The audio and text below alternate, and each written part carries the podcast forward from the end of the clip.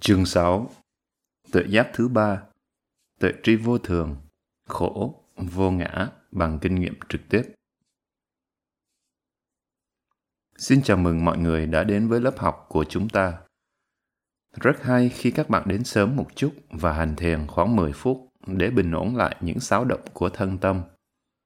Khi tâm tĩnh lặng và bình an, nó sẽ tiếp nhận tốt hơn tiếp nhận tốt hơn nghĩa là thâu nhận và tiếp thu được nhiều hơn.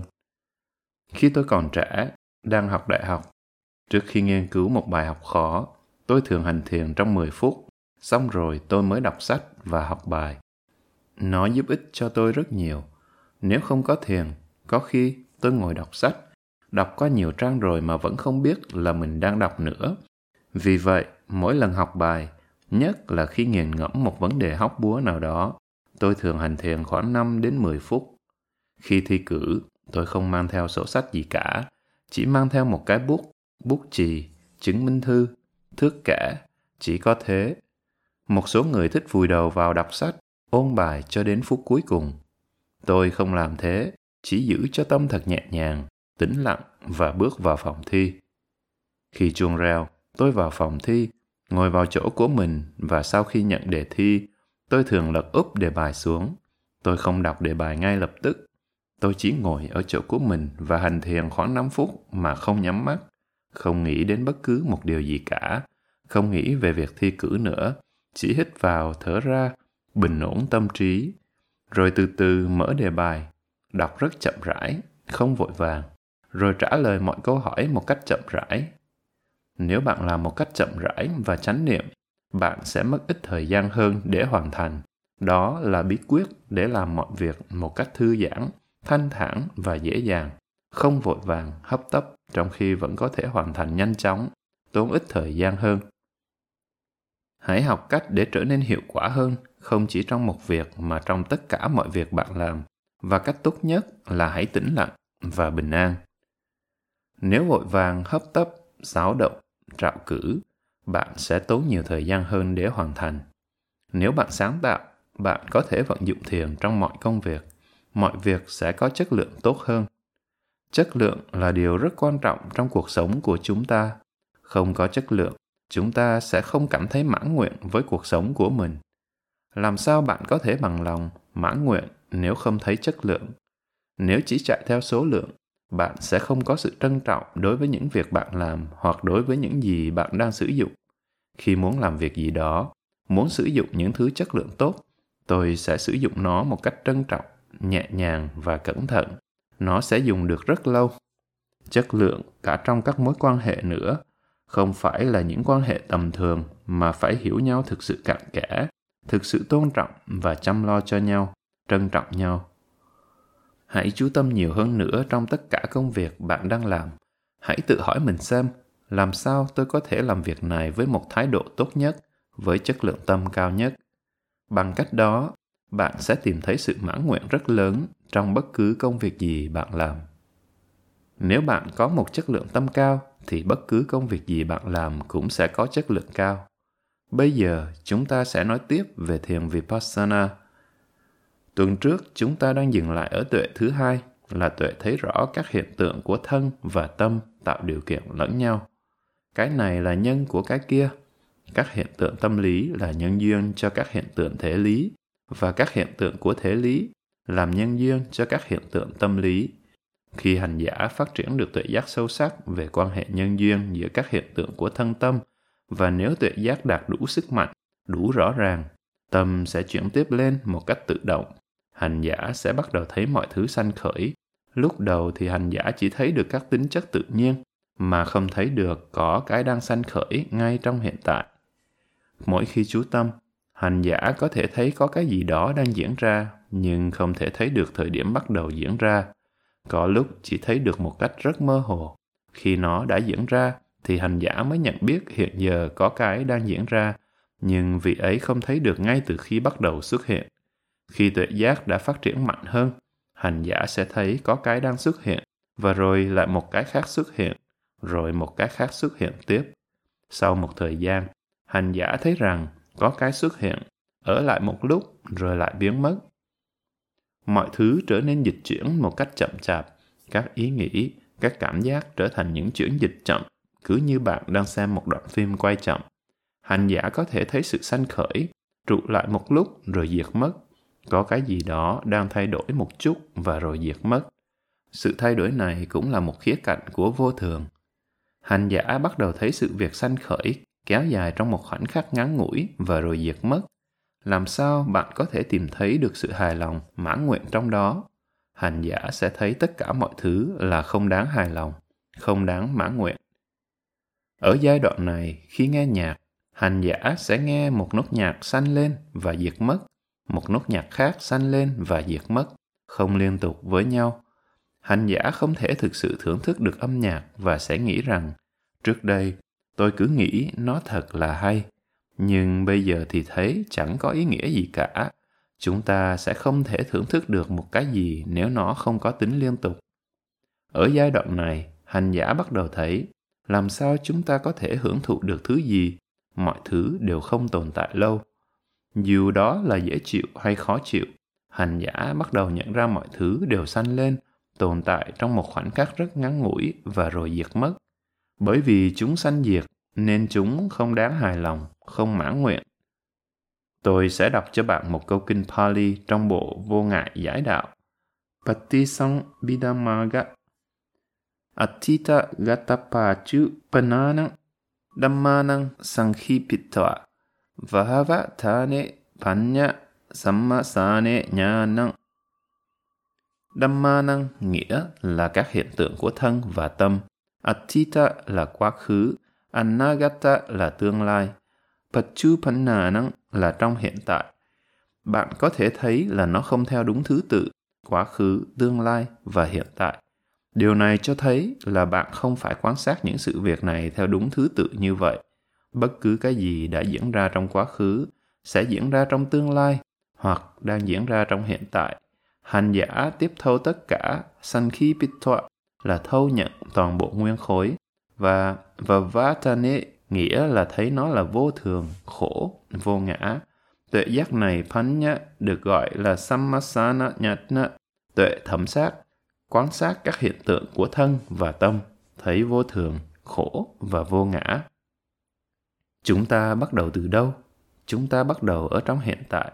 Nhìn bất cứ cái gì đang diễn ra trong thân tâm mình, ngay trong hiện tại. Thấu hiểu chúng chỉ là các hiện tượng tự nhiên thuần túy, chỉ là các tính chất tự nhiên mà thôi. Chúng ta chỉ có thể thấy được tính chất, không thể thấy được khái niệm và cũng không thể kinh nghiệm trực tiếp được các khái niệm. Chúng ta chỉ có thể nghĩ về chúng mà thôi. Như vậy, chúng ta kinh nghiệm tính chất như cứng, mềm, nóng lạnh, lực áp, sự chuyển động, độ nặng, nhẹ và nhiều tính chất khác. Chúng ta có thể kinh nghiệm được các tính chất này mà không hề suy nghĩ về chúng. Đối với các đặc tính của tâm cũng vậy. Tham có đặc tính riêng của nó, muốn đạt được một cái gì, khao khát, thèm muốn một cái gì, không cần phải đặt tên cho chúng. Bạn có thể cảm nhận được nỗi khao khát, thèm muốn, sân hận, bất bình, muốn phá hoại, muốn xua đuổi bất cứ tính chất nào có trong thân và tâm, chúng ta có thể thấy nó chỉ như là một tính chất, không phải một chúng sanh nào, chỉ là một tiến trình, không phải một chúng sanh. Chúng ta nhìn chúng chỉ như là những nhân duyên tác động qua lại lẫn nhau, chúng sinh lên do bởi một nhân duyên nào đó. Sau một thời gian, bạn sẽ thấy nó sanh lên, kéo dài trong một thời gian ngắn ngủi rồi lại diệt mất. Khi đã thấy được những điều này trong hiện tại, chúng ta sẽ hiểu rằng trong quá khứ nó cũng xảy ra như thế. Bất kể là trong quá khứ xa xăm nào, nó cũng đã xảy ra y hệt như vậy. Hoàn cảnh có thể đổi khác, nhưng nếu nhìn vào tính chất, nóng, lạnh, cứng, mềm, vân vân, hoặc bất cứ tính chất tâm nào, hạnh phúc, đau khổ, tham lam, sân hận, ngã mạn, ghen tuông, tị hiềm, ngay cả trí tuệ, ngay cả tâm từ, bất cứ tính chất nào bạn sẽ phát hiện ra là chúng đều sanh và diệt Chúng có mặt như vậy bởi vì có đầy đủ nhân duyên để chúng sanh khởi. Không có chúng sanh nào ở đây cả. Hành giả cũng thấy ở tuệ này có rất nhiều suy nghĩ khởi lên. Bởi vì giờ đây, hành giả đã thấy được toàn thể, thấy cả ba đặc tướng vô thường, khổ, vô ngã trong cả ba thời quá khứ, hiện tại, vị lai. hành giả thấy được toàn cảnh của bức tranh và cũng giảng lược nó. Bất kể những gì đã xảy ra trước đây, tất cả đều là những tiến trình thân tâm, chỉ là các hiện tượng. Bất cứ điều gì xảy ra, dù tốt hay xấu, tất cả đều sanh và diệt. Chúng như vậy bởi vì có đầy đủ nhân duyên để chúng sanh khởi và bởi vì đoạn diệt là bản chất tự nhiên của chúng. Để mọi thứ sanh khởi thì cần phải có một nguyên nhân, nhưng diệt thì không cần nguyên nhân nào cả. Chẳng hạn, để tạo ra một âm thanh, bạn cần phải tạo nhân cho nó, phải có một người đánh chuông. Một người đánh chuông và có một âm thanh phát ra. Bạn nghe tiếng chuông ngân, nhỏ dần, nhỏ dần rồi mất hẳn. Như vậy, để nó diệt, chúng ta không cần phải tạo một nguyên nhân nào, đó là tự nhiên. Tôi nghĩ trong vật lý học cũng có một định luật tương tự như vậy. Định luật nhiệt động học thứ hai nói rằng mọi vật đều tan hoại, đó là thuộc tính của chúng. Chúng ta không cần phải tạo nhân cho nó. Hành giả bắt đầu nhìn thấy tất cả mọi thứ diễn ra trong vòng luân hồi samsara trong một thể khối thống nhất, chỉ trong một thoáng nhìn. Bất cứ một hiện tượng nào của thân tâm, chúng sanh khởi bởi vì có đầy đủ nhân duyên và rồi diệt mất. Nhưng hoàn cảnh thì có thể khác. Hoàn cảnh là tục đế, panyati. Tiến trình là chân đế, paramatha, là cái có thực. Khi bạn diễn dịch, suy diễn về một tiến trình thì nó đã trở thành một câu chuyện, một bối cảnh. Trong thiền, chúng ta không diễn dịch, suy diễn bất cứ sự việc gì. Chúng ta không liên hệ, ráp nối các sự việc lại với nhau, chỉ nhìn vào từng khoảnh khắc, từng hiện tượng một cách riêng biệt. Khi bạn có thể thấy được từng khoảnh khắc, từng hiện tượng một cách riêng biệt, bạn sẽ thực sự thấy được bản chất của nó. Nếu bạn liên kết, ráp nối các sự việc với nhau, nó sẽ trở thành một ý tưởng. Khi hành giả đã phát triển được tuệ phân biệt nhân duyên, Pachaya Parigahanyatna thấy được nhân duyên, các hiện tượng thân tâm sanh khởi, tuệ giác sẽ trở nên mạnh mẽ và sẽ tự động tiến triển lên cao. Hành giả thấy được sự sanh diệt, bất tội nguyện, bất như ý và cũng thấy không có gì kiểm soát được tiến trình ấy cả. Những hiện tượng tự nhiên này không tuân theo ý muốn một ai. Bạn không thể nói, mong sao cơ thể tôi đừng động đậy. Nó luôn luôn chuyển động, luôn luôn có những rung động và chuyển dịch rất vi tế xảy ra trong khắp cơ thể. Khi có tiếng động, bạn không thể nói mong sao tôi không nghe thấy gì hết. Nếu có tiếng động, có lỗ tai và bạn chú ý thì sẽ nghe thấy. Nếu có đầy đủ nhân duyên, nó sẽ sanh khởi. Điều tương tự cũng xảy ra đối với bất cứ hiện tượng tự nhiên nào. Chúng không xảy ra theo ý muốn của chúng ta. Đôi khi chúng ta nghĩ rằng nếu có thần thông, mình sẽ toàn quyền điều khiển được các hiện tượng tự nhiên. Có thể bạn đã từng nghe kể, thời xa xưa, có người đã đầu tư thời gian, công sức để phát triển được những năng lực tâm linh hùng mạnh và dường như họ đã có thể điều khiển, làm chủ được tự nhiên. Nhưng khi cái chết đến, họ lại chẳng thể làm chủ và kiểm soát được nó. Mỗi người rồi đều phải chết, ngay cả Đức Phật cũng không tránh khỏi cái chết. Con người không thể ngăn chặn được cái chết đến với mình. Chúng ta chỉ có vẻ như là kiểm soát, làm chủ được mà thôi. Hãy nhìn những hiện tượng vi tế đang diễn ra trong thân tâm mình, bất cứ chỗ nào trong thân tâm này. Liệu bạn có thực sự làm chủ được nó không? Hãy thử bảo tâm bạn ngừng mọi suy nghĩ trong vòng một phút xem có được không? Chúng ta đã suy nghĩ liên miên không dứt trong bao nhiêu năm trời. Hãy thử bắt tâm mình không được suy nghĩ trong vòng 60 giây thôi xem nào. Bạn không thể làm được điều đó. Không phải cứ muốn là làm được, mà đó là do nhân duyên, điều kiện. Sự thực hành cũng là một nhân duyên, bởi chúng ta đã thực hành từ rất lâu nên có thể giữ tâm tĩnh lặng trong một lúc. Điều đó không có nghĩa là chúng ta đã kiểm soát và làm chủ được nó, nhưng bằng cách liên tục tạo điều kiện cho nó Asevana Pachayo, bạn có thể khiến cho điều gì đó xảy ra. Trong tầng tuệ này, hành giả bắt đầu thấy và chấp nhận rằng tất cả mọi sự là vô thường, anicca. Tôi đã được nghe điều này rất nhiều lần trước đây và cứ nghĩ mình đã hiểu được nó và tôi tin vào điều đó. Thế nhưng chỉ đến bây giờ tôi mới thực sự thấy được nó là vô thường, thực sự là bất toại nguyện. Làm sao bạn có thể tìm thấy một cái gì là thực sự và toại nguyện mãi mãi trong những hiện tượng ấy cơ chứ? Chúng ta cũng thấy không thể thực sự làm chủ được nó chỉ có vẻ như làm chủ được thôi. Chúng ta không thể kiểm soát được cái thân này để nó khỏi bị già. Nếu tôi có thể làm chủ được nó thì tôi đã bảo nó lúc nào cũng chỉ ở độ tuổi 25 mà thôi.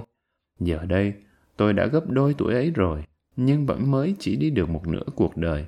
Nghĩa là nếu có thể, tôi sẽ sống được đến 100 tuổi. Nếu chăm sóc bản thân tốt, thì có thể còn sống được lâu hơn, nhưng không thể làm chủ được, không bao giờ thực sự làm chủ được nó cả. Điều đó không có nghĩa là chúng ta không chăm sóc bản thân mình đâu bạn nhé. Khi nào chết thì chết, tôi chẳng thèm quan tâm, đó không phải là một thái độ đúng đắn. Hãy chăm sóc bản thân mình, làm cho mình khỏe mạnh, sống lâu và học hỏi nhiều hơn nữa. Chúng ta đã đầu tư rất nhiều vào cuộc đời này, hãy thu lại được nhiều lợi ích nhất từ nó. Khi chúng ta thấy rõ mọi thứ đang sanh khởi trong hiện tại, ngay khi ấy một ý nghĩ khởi lên, điều này thật đúng, sanh và diệt, bất toại nguyện, quả thực là như thế. Và khi nhiều lần nhận ra như vậy, chúng ta sẽ thấy mình không thể thực sự làm chủ được điều gì.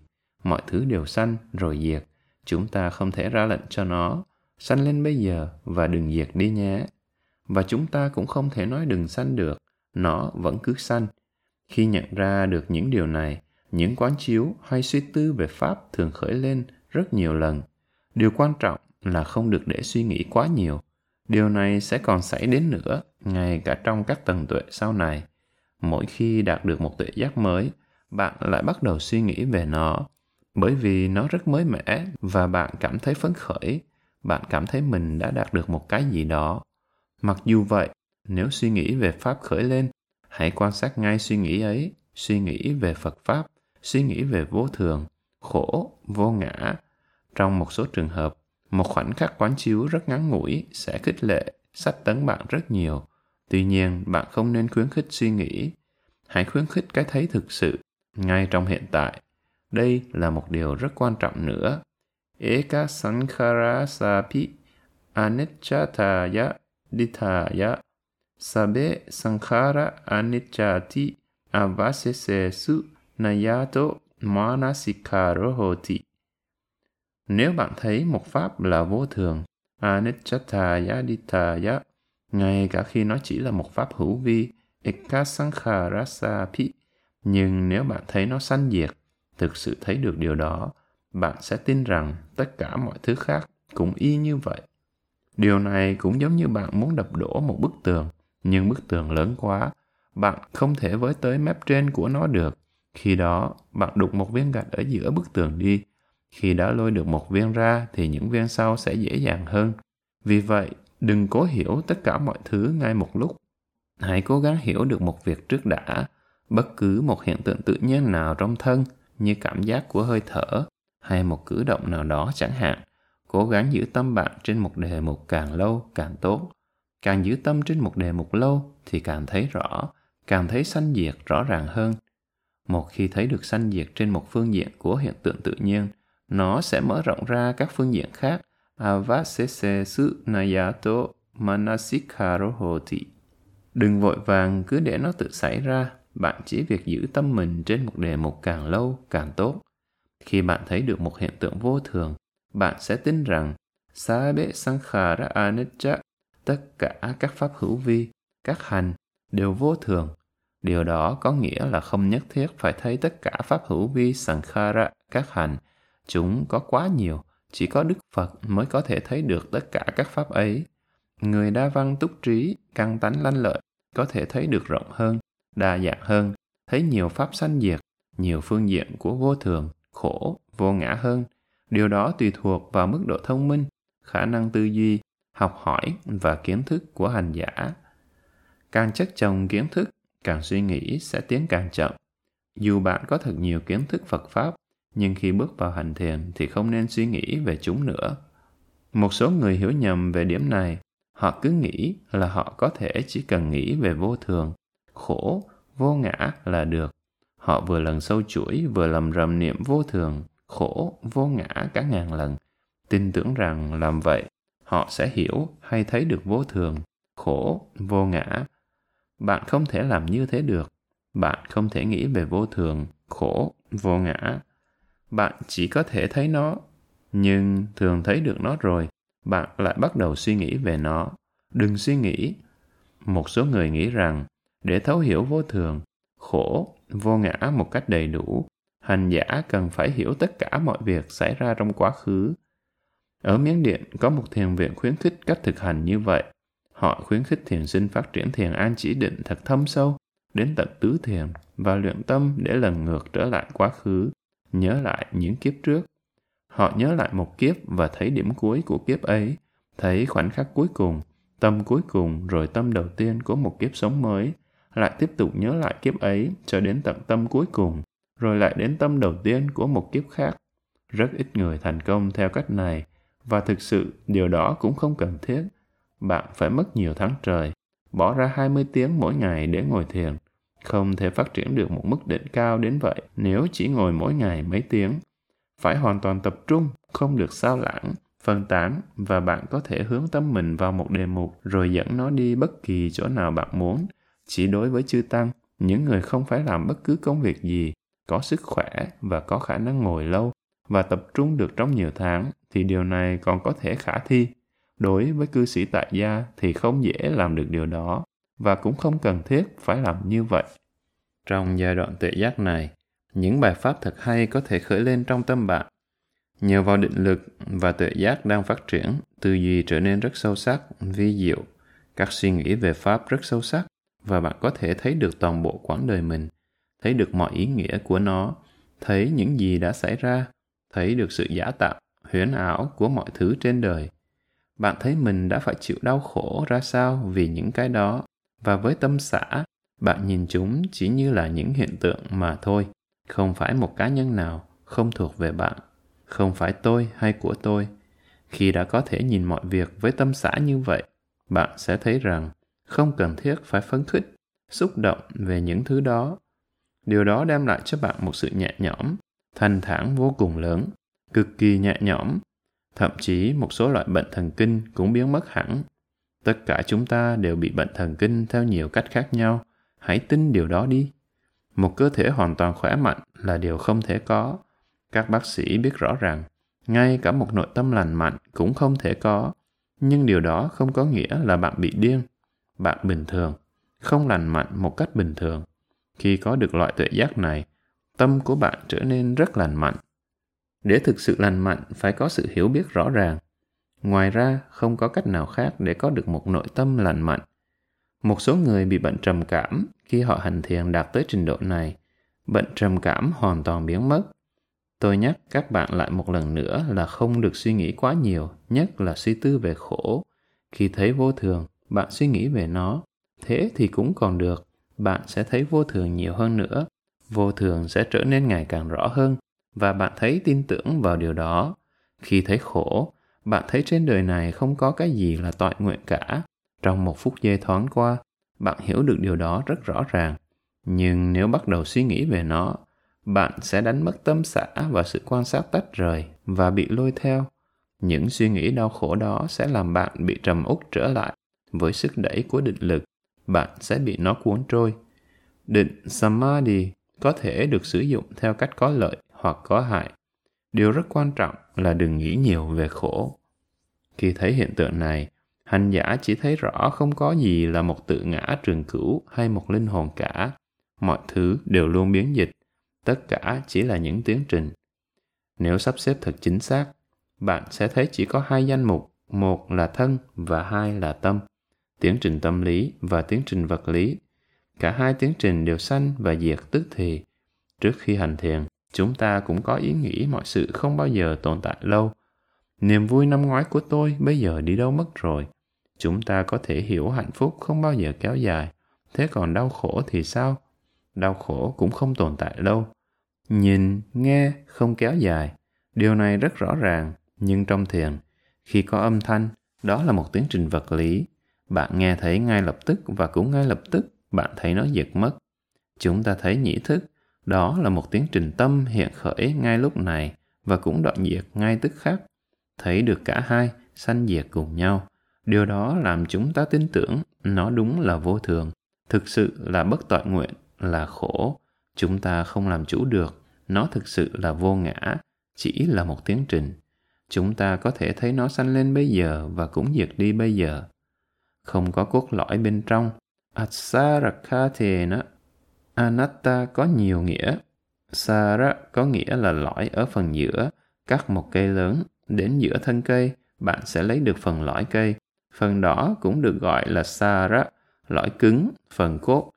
Asaraka nghĩa là không có cốt lõi, không có cái gì bền vững. Cái gì là vô thường cũng là khổ, cái gì vô thường và khổ nó cũng là vô ngã. Bởi vì không thể làm chủ được nên nó cũng là khổ, khổ là trung tâm. Bởi vì vô thường nên khổ, bởi vì vô ngã nên nó cũng là khổ. Nếu chúng ta có được mọi điều mình muốn, chắc hẳn chúng ta sẽ không thấy nó là khổ. Có một từ quan trọng nữa, Udaya Baya Pilang. Pilana là áp bức, làm thương tổn. Udaya là sanh, Vaya là diệt. Sự sanh diệt này thực sự giống như một sự tra tấn. Chỉ nghĩ thì khó mà hiểu được, nhưng khi hành thiền, bạn thấy mọi thứ sanh diệt liên tục. Nó là một sự tra tấn, Pilana. Nó không mang lại bình yên. Bạn sẽ còn thấy lại nỗi khổ sanh diệt này, Udaya Baya Pilana, khi đạt tới tầng tuệ cao hơn, nhất là ở tầng tuệ cao nhất. Bạn có thể thấy ngay cả tâm chánh niệm khi đó đã trở nên rất sắc bén và rõ ràng. Bạn thấy các hiện tượng sanh diệt rất nhanh, song rất chính xác, và bạn cảm thấy ngay cả biết vô thường cũng là một nỗi khổ. Tôi không muốn biết điều này nữa, tôi không muốn thấy nó nữa. Sanh diệt này thật là một sự áp bức, tra tấn. Trước khi biết điều này, mỗi khi nghe một âm thanh dễ chịu, chúng ta nghĩ, ồ hay quá, tôi thích nó. Nhưng khi đã đạt tới tuệ giác thâm sâu này thì ngay cả nghe cũng là khổ. Đến một lúc nào đó, chúng ta sẽ không còn muốn nghe bất cứ thứ gì nữa. Chúng ta không muốn nhìn, không muốn nghe, không muốn cảm nhận và thậm chí không muốn biết bất cứ điều gì nữa.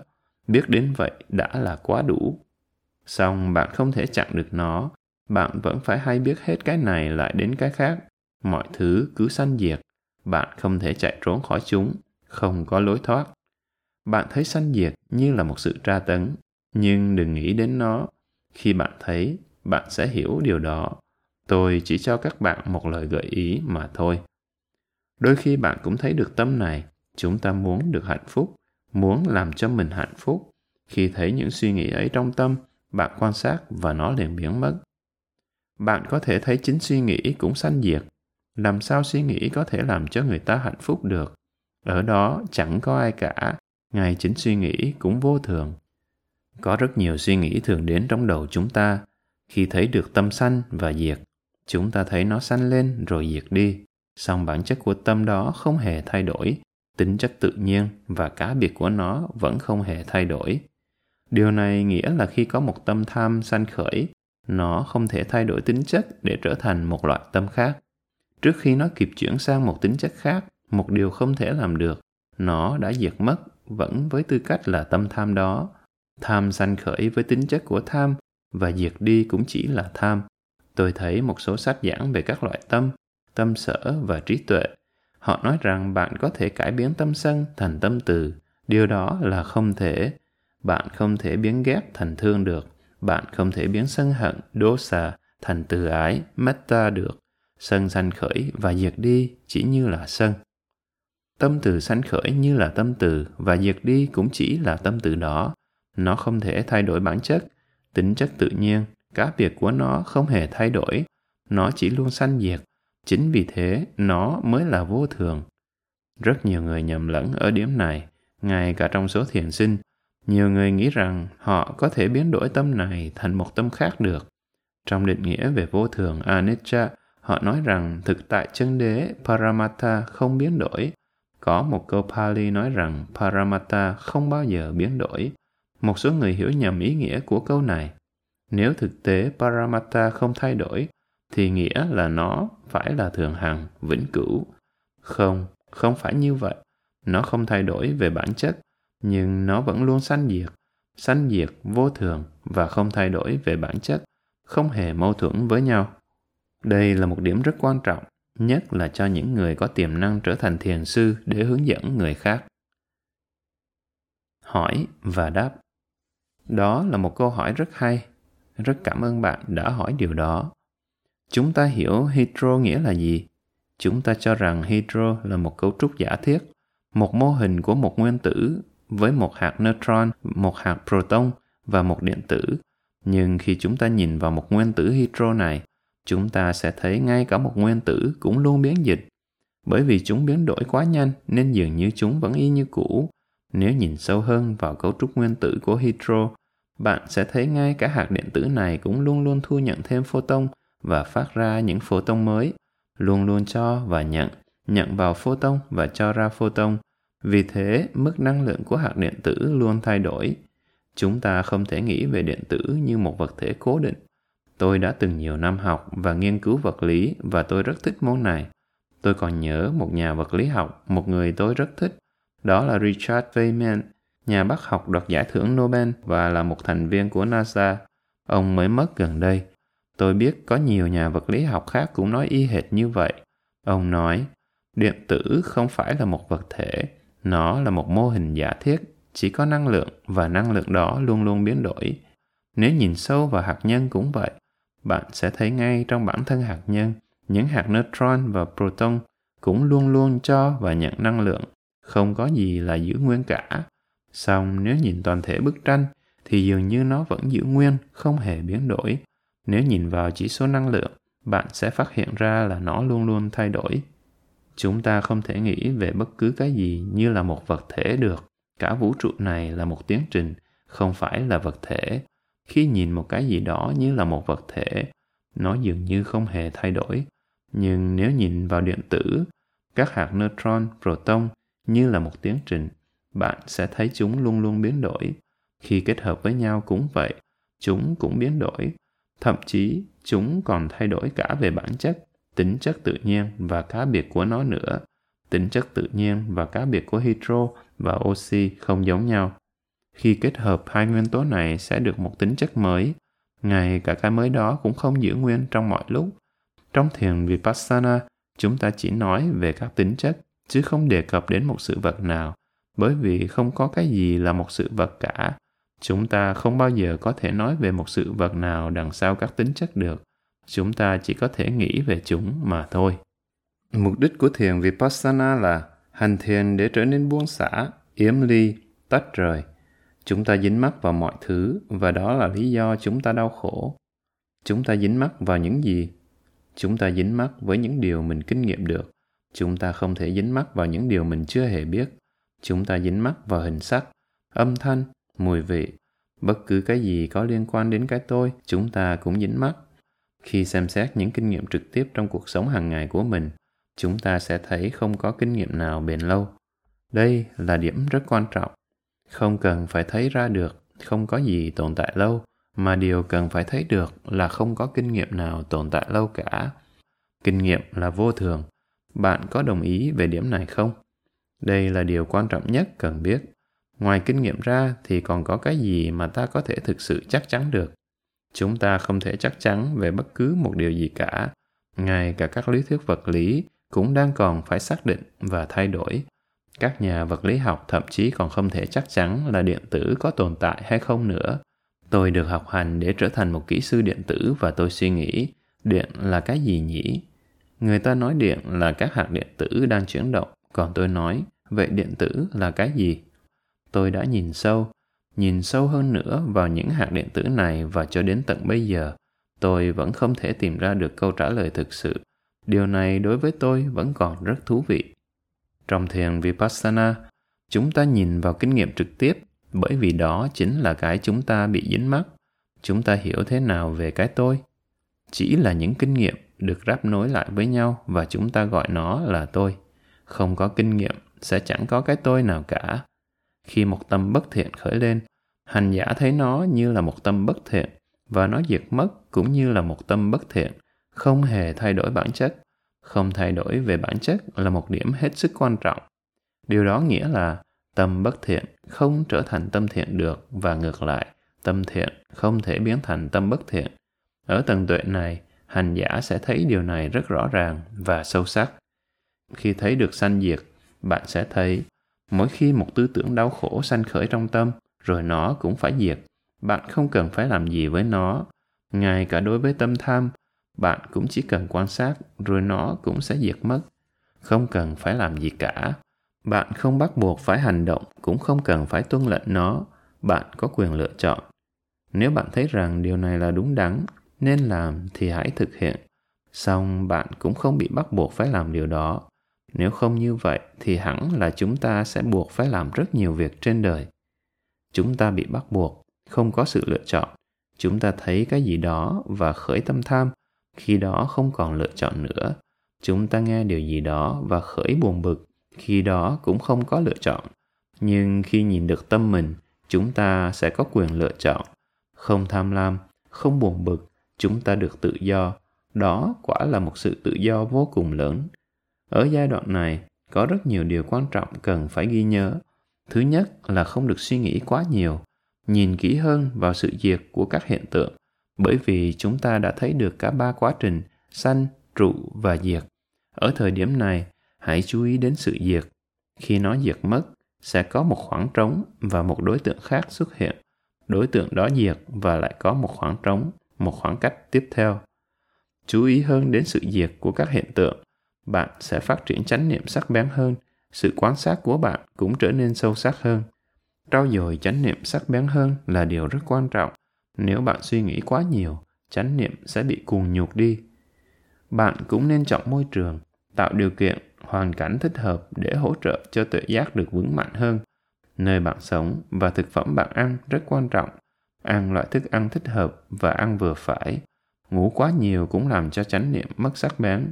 Bạn cần ngủ vừa đủ, ít nhất là 4 tiếng mỗi ngày. Mức như vậy là tương đối đủ. Người hành thiền thường chỉ cần ngủ 4 tiếng mỗi ngày mà vẫn khỏe mạnh.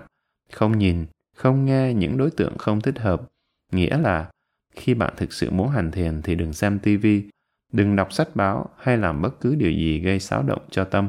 Không nghe quá nhiều thông tin, tránh nói chuyện. Chúng ta không thể nào sống mà không nói chuyện.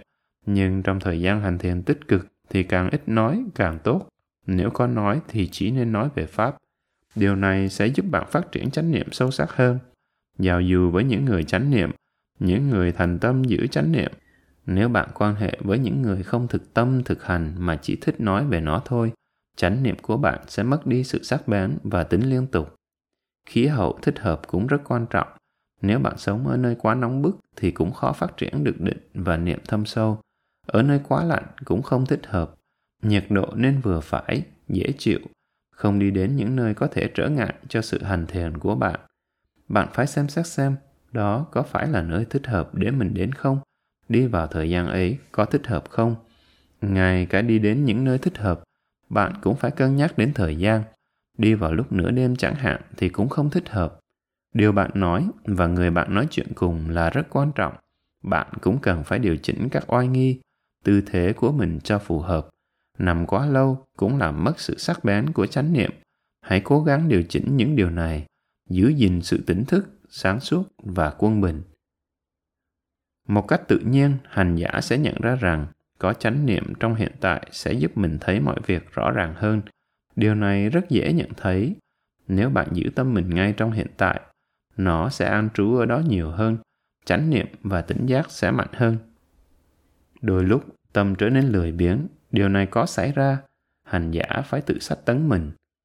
Tự sách tấn mình là rất quan trọng. Nếu bạn có một người bạn tốt, một người thầy tốt họ sẽ giúp bạn có thêm tinh tấn tu tập. Song tự sách tấn, khích lệ bản thân vẫn là điều quan trọng nhất.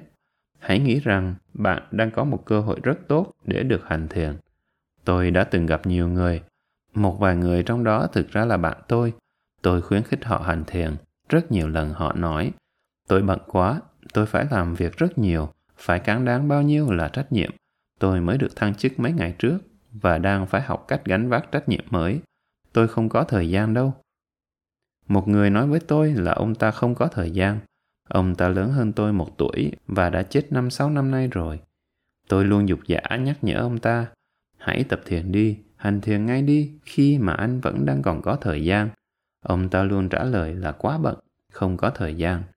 Một ngày nọ, ông ta chợt thấy vô cùng mệt mỏi, không còn chút sức lực nào. Ông ta đến bệnh viện khám và phát hiện ra bị ung thư thận Ông phải mổ và cắt một bên thận, sau đó phải nghỉ một thời gian dài, rồi xuất gia, cố tập hành thiền trong một tháng và cảm thấy khá hơn một chút. Có thể là do phẫu thuật, cộng với thuốc thang và cũng có thể là do hành thiền. Ông quay trở lại làm việc và nghĩ rằng thế là căn bệnh ung thư đã được chữa khỏi. Ông ta lại bận túi bụi và không có thời gian để hành thiền nữa. Khoảng hai năm sau, ông ngã bệnh trở lại và đi khám. Lần này một quả thận còn lại bị ung thư nốt và ông phải nhập viện. Mỗi tuần hai lần tôi đến bệnh viện thăm ông, có khi chỉ được một lần, và khích lệ ông ta hành thiền. Bạn có biết ông ta làm gì? Ngay cả lúc đang nằm trên giường bệnh không? Ông ta nằm xem tivi. Thật là một con người đáng thương. Ông ta càng yếu hơn và tôi bảo ông hành thiền. Có lúc tôi ngồi sát bên cạnh và nói, hãy hành thiền ngay bây giờ đi. Tôi chỉ dẫn cho ông ta cách thực hành. Ông ta cố gắng hành thiền và nói rằng lúc đó ông cảm thấy rất hạnh phúc và bình an. Tôi nói, tôi phải đi bây giờ đây. Hãy cố gắng hành thiền mỗi ngày một vài lần như thế nhé. Sau đó tôi hỏi vợ ông ta xem ông ta có chịu hành thiền không. Bà ấy nói ông ta không thiền mà chỉ nằm xem tivi. Ông ta ngày càng yếu dần. Tôi đến thăm lại nhiều lần nữa và rồi ông ta nói tôi muốn hành thiền. Tôi muốn hành thiền. Nhưng vì phải uống quá nhiều loại thuốc, chúng làm ông rất lờ đờ, buồn ngủ và không thể tỉnh táo được.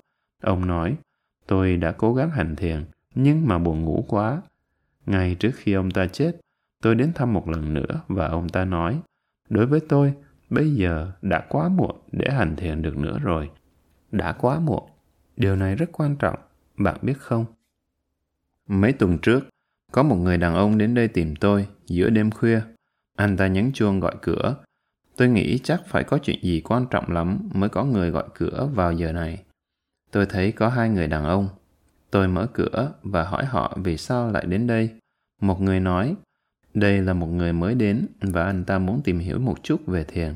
Tôi nghĩ được thôi, nếu anh ta thực sự muốn học thì tôi sẵn sàng dạy anh ta. Chúng tôi đi vào nhà và ngồi trong phòng khách này. Tôi nói chuyện với anh ta và chỉ dẫn anh ta cách hành thiền. Anh ta nói, tâm tôi rất xáo động, bất an và tôi không thể ngồi được. Tôi bảo anh ta đi kinh hành lên xuống chỗ này. Đi kinh hành thì dễ hơn ngồi thiền. Bước từng bước một cách chánh niệm. Tôi hỏi, anh đang nghĩ gì thế? Anh ta đáp, tôi đang nghĩ đến ngày mai. Anh nghĩ về cái gì của ngày mai? Anh ta nói anh ta có một vụ kiện ở tòa và ngày mai anh phải có mặt ở đó. Anh ta rất bất an và đến đây vào giữa đêm khuya để tập thiền. Đó có phải là quá muộn không? Trước khi bất cứ điều gì xảy đến, cứ hành thiền đi đã. Hãy rèn luyện tâm mình trở nên bình an, sáng suốt và buông xả. Rồi ngay cả khi những việc như vậy xảy đến với cuộc đời bạn, bạn sẽ có thể đối phó được với chúng. Trong một số trường hợp, bạn còn có thể cải thiện được tình hình nữa. Do đó, điều rất quan trọng là phải tự sách tấn mình. Bây giờ tôi đang mạnh khỏe. Nếu muốn, tôi có thể thu xếp được thời gian. Điều đó phụ thuộc vào bạn. Nếu bạn thực lòng mong muốn thì sẽ tìm ra được thời gian.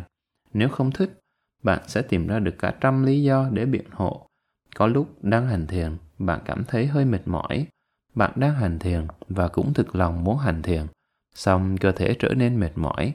Trong trường hợp đó thì hãy nghỉ ngơi, nhưng đừng buông chánh niệm, đừng quá đắm chìm trong ngủ nghỉ. Một điều nữa rất quan trọng, nhất là đối với các thiền sư. Mỗi thiền sư có một quan điểm khác nhau và đôi khi cũng có nhiều tranh luận xảy ra. Điều này đúng, điều kia sai, vân vân. Một quan điểm trong đó, tiếng Pali là Lakhanang arupetor là khả năng nghĩa là vô thường, khổ, vô ngã.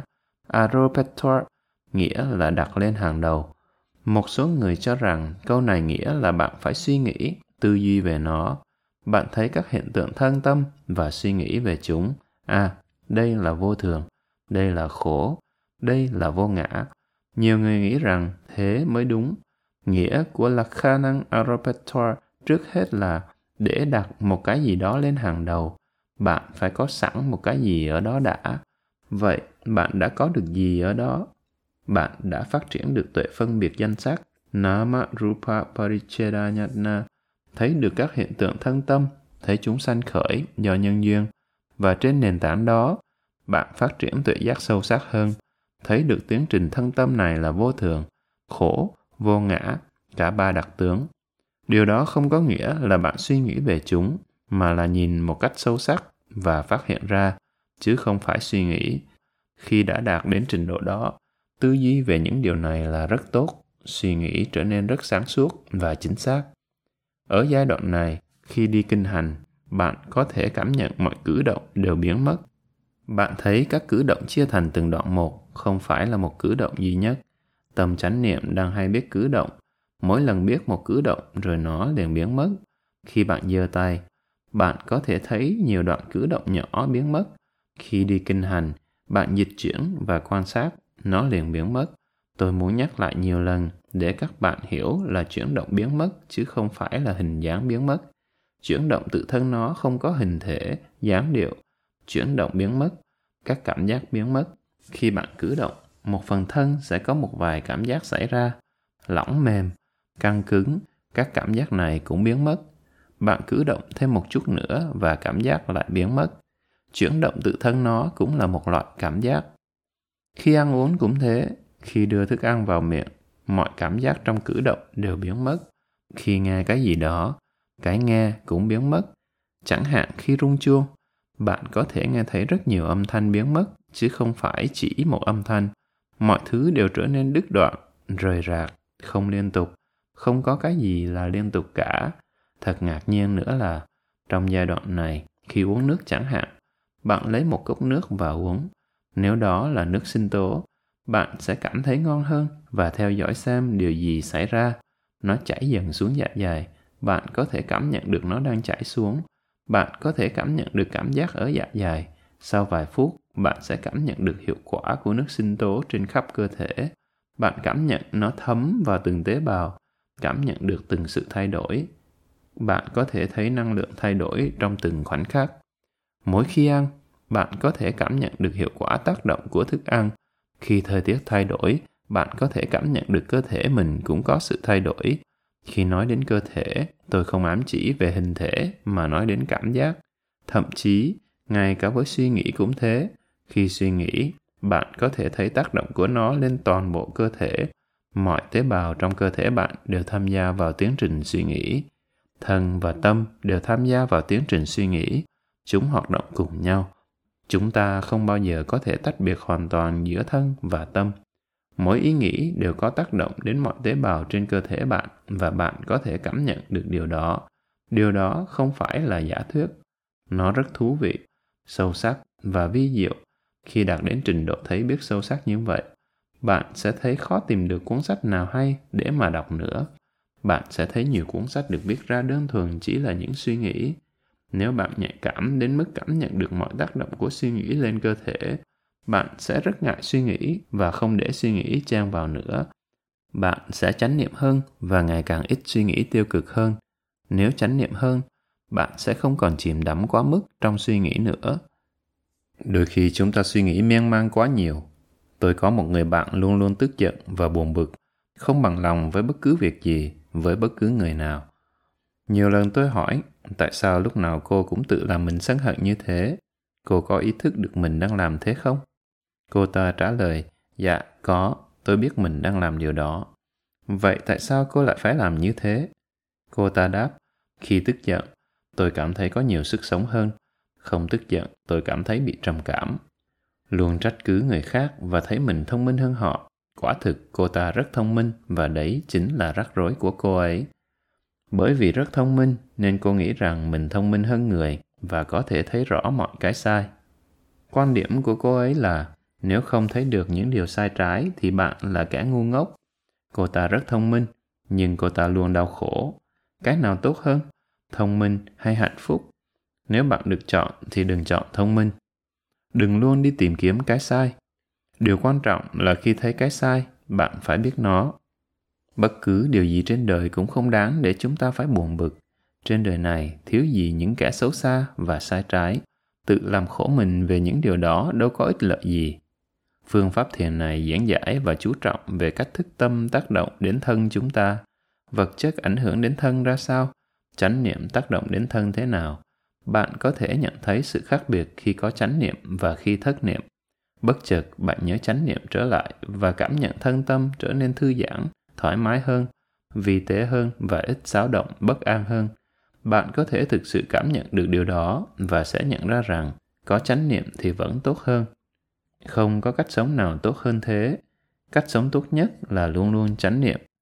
Mỗi khi thất niệm, thân tâm bạn sẽ bất an, xáo động và stress nhiều hơn hành giả sẽ nhận thấy khi cái gì đó diệt đi, nó không đi đến một nơi nào, cũng không thu về một chỗ nào cả. Mọi thứ đều sanh và diệt, chúng đi đâu? Không đi đâu cả, chỉ biến mất đi mà thôi. Trước khi sanh, chúng ở đâu? Chẳng ở đâu cả, chúng chẳng từ đâu đến và cũng chẳng đi về đâu. Điều này rất thâm sâu, vi diệu. Khi tự mình thấy được điều đó, bạn sẽ hiểu được sự thâm sâu, vi diệu của nó. Mỗi sát na tâm mỗi hiện tượng không phải là hình thể mà là cảm giác, kinh nghiệm, không đến từ một nơi nào, cũng chẳng đi về đâu. Trước khi bạn kinh nghiệm điều gì thì cái kinh nghiệm ấy ở đâu ra? Chẳng từ đâu cả. Sau khi ta kinh nghiệm thì kinh nghiệm ấy đi về đâu? Chẳng về đâu cả. Ở đây chúng ta đang nói về việc kinh nghiệm trực tiếp các hiện tượng. Không phải một sự việc trừu tượng mà là kinh nghiệm trực tiếp thực sự. Âm thanh là một kinh nghiệm trực tiếp cái nghe là một kinh nghiệm, xúc chạm là một kinh nghiệm, chuyển động là một kinh nghiệm. Tất cả kinh nghiệm sanh khởi trong hiện tại và cũng diệt mất trong hiện tại. Adinagata bhava punjo nati anagate nibata ye pi titanti arage sasa pupama. Chúng không đến từ một nơi nào và cũng chẳng đi về đâu adinagata bhava nghĩa là khi diệt, chúng không đi đến một nơi nào, không tụ về nơi chốn nào. Punjo nati anagate, trước khi đến, chúng không có ở một kho chứa nào. Nibata ye pi titanti khi diễn ra rồi, nó không ở lại. Arage sasapupama, như để hạt cải đầu kim, sẽ trụ được bao lâu, nó sẽ rơi rụng ngay tức thì có rất nhiều bài kể như vậy, rất hay và sâu sắc, nhưng tất cả đều diễn tả cùng một ý nghĩa. Ngay cả nghiệp karma cũng sanh và diệt. Có một loại hình năng lượng rất khó diễn tả bằng ngôn từ. Ngay chính năng lượng này cũng không phải là một vật thể. Nó luôn luôn trong dòng biến động. Phải mất một số thời gian mới đủ để diễn tả về nó. Có người hỏi tôi cũng chính câu hỏi đó mấy ngày trước đây. Chẳng hạn, một đĩa máy tính bạn có thể chứa rất nhiều thông tin ở trong đó, đủ thứ âm thanh và hình ảnh. Khi chuyển nội dung văn bản, âm thanh và hình ảnh từ đĩa vào máy tính, thực tế trong cái đĩa đó không hề có âm thanh. Ngay cả bằng cassette cũng không có âm thanh trong đó. Hiện tượng này được giải thích là trong đĩa chứa những ký hiệu mã hóa dưới dạng điện từ. Chúng ta chuyển âm thanh thành dòng điện, rồi chuyển từ dòng điện thành các ký hiệu điện từ nhập mã điện tử này vào máy tính và nhìn vào trong dĩa, bạn sẽ thấy chỉ có hai ký hiệu, hai thông tin có, không, on, off. Chỉ có hai ký hiệu và bằng cách kết hợp hai ký hiệu này, bạn có thể tạo ra được bất cứ điều gì trong máy tính. Trong đĩa máy tính, chỉ có duy nhất những sự kết hợp khác nhau của off, on on, off và đĩa máy tính đó được làm bằng chất liệu gì? Có thể chỉ làm bằng nhựa, bên trên phủ một lớp sắt nhiễm từ rất mịn tôi không biết chính xác, nhưng nó phải là một hợp chất sắt nếu nhìn sâu vào hợp chất sắt này, chúng chỉ là các nguyên tử. Và nếu nhìn sâu hơn vào nguyên tử, bạn sẽ thấy các hạt điện tử đang luôn thay đổi, biến dịch.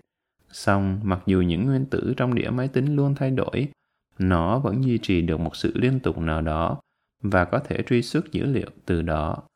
Nói về nghiệp là một điều rất khó đó là lý do tại sao đức phật nói rằng, khó nhất là nói về nghiệp. Trong vòng luân hồi samsara, nếu nói không có chúng sanh nào, thì làm sao con người có thể trôi lăn trong luân hồi? Bạn nói không có ai cả, nhưng rồi lại nói con người trôi lăn trong vòng luân hồi. Tôi muốn thảo luận riêng về vấn đề này vào một dịp khác. Đây là một chủ đề rất thú vị. Trong giai đoạn này, hành giả thấy được tiến trình thân tâm. Cả hai đều sanh và diệt chứ không phải chỉ có một tiến trình sanh diệt. Hay biết các cảm giác và tâm chánh niệm, cả hai đều sanh diệt. Điều này được gọi là phương pháp quan sát song hành. Lúc đầu hành giả thấy rằng, tôi đang hành thiền. Đây là một cảm giác rất thực. Tôi đang ngồi đây hành thiền và đang cố gắng rất tích cực. Nhưng khi tuệ giác đã phát triển thâm sâu hơn, hành giả bắt đầu thấy, ngay cả cái tâm tôi gọi là thiền này, thiền là gì? Đó là một tâm tâm chánh niệm tâm chánh niệm này cũng chỉ thoáng qua lúc có lúc không thiền không phải là một cái gì đó lớn lao nó chỉ là một cái tâm thay đổi từng sát na thấy được ngay cả tâm chánh niệm này cũng vô thường khổ, vô ngã, không có cái tôi nào đang hành thiền cả. Chỉ khi đó, hành giả mới phát triển được tuệ giác thực sự về vô ngã. Trước đó, hành giả có thể thấy đối tượng sanh diệt, thấy suy nghĩ sanh diệt nhưng chưa thấy được tâm chánh niệm, tâm thiền sanh diệt. Ai đang hành thiền?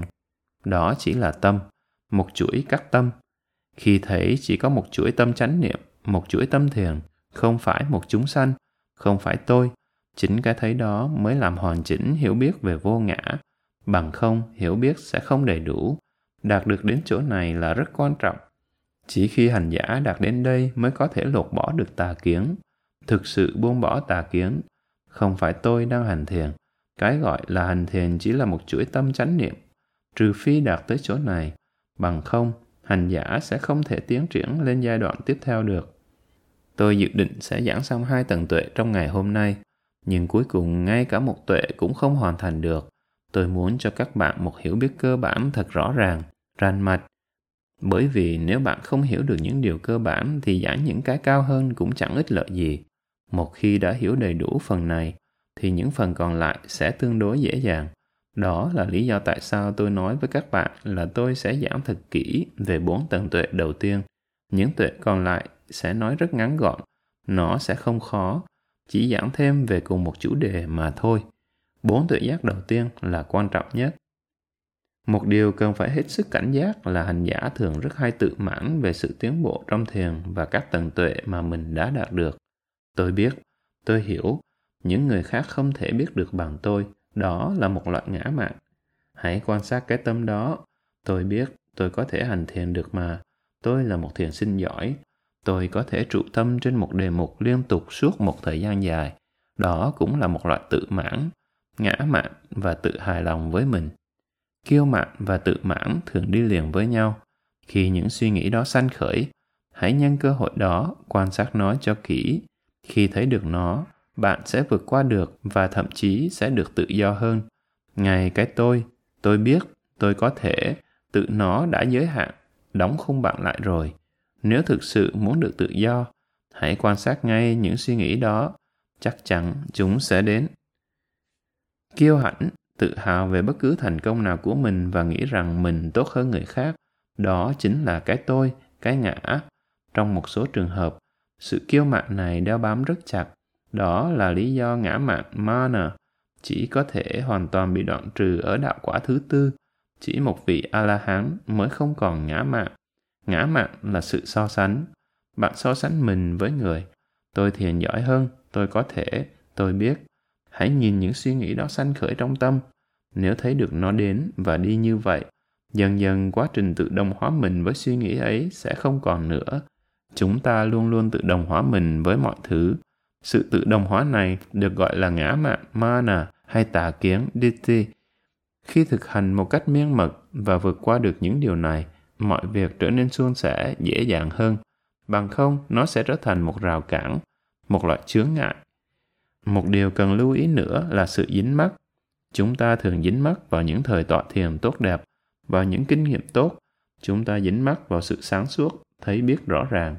Thật là thích khi mình sáng suốt thấy biết rõ ràng. Khi bạn đã có được nó mà lại bị mất, bạn sẽ cảm thấy rất bực bội. Vì sự thấy biết rõ ràng đem lại thỏa mãn rất lớn. Thật là bực mình khi không còn sáng suốt nữa. Chúng ta bị dính mắc vào sự sáng suốt này. Đó lại là một loại tâm tham, love her. Bất cứ một loại dính mắc nào, hãy quan sát suy nghĩ đó, quan sát sự dính mắc vào sự sáng suốt vào kinh nghiệm tốt trong thiền. Tôi sẽ tạm dừng ở đây. Tuần sau sẽ chỉ nói về một tuệ giác thôi. Tốt hơn cả là kiên nhẫn và dần dần đi sâu vào chi tiết đối với bốn tầng tuệ đầu tiên. Nếu bạn có câu hỏi nào, có điều gì chưa rõ, xin cứ việc hỏi. Hỏi và đáp. Thực tại chân đế Paramatta không đánh mất hay biến đổi tính chất, đặc tính vốn có của nó. Ví dụ, nóng chuyển thành lạnh, điều đó là không thể. Nóng sanh lên và diệt đi cũng chỉ là nóng. Cứng không thể chuyển thành mềm được, mặc dù chúng là một chuỗi liên tục, nhưng nó không thể sanh ra là một thứ này rồi biến thành một thứ khác được. Khi một cái khác sanh khởi thì nó là cái hoàn toàn mới. Tất cả các pháp do duyên sinh, các pháp hữu vi đều luôn luôn mới. Chúng sanh lên và diệt đi mà không hề đánh mất tính chất vốn có của mình. mọi thứ sanh diệt trong một thời gian rất ngắn đến nỗi chúng không có đủ thời gian để chuyển đổi thành thứ khác. Hết chương 6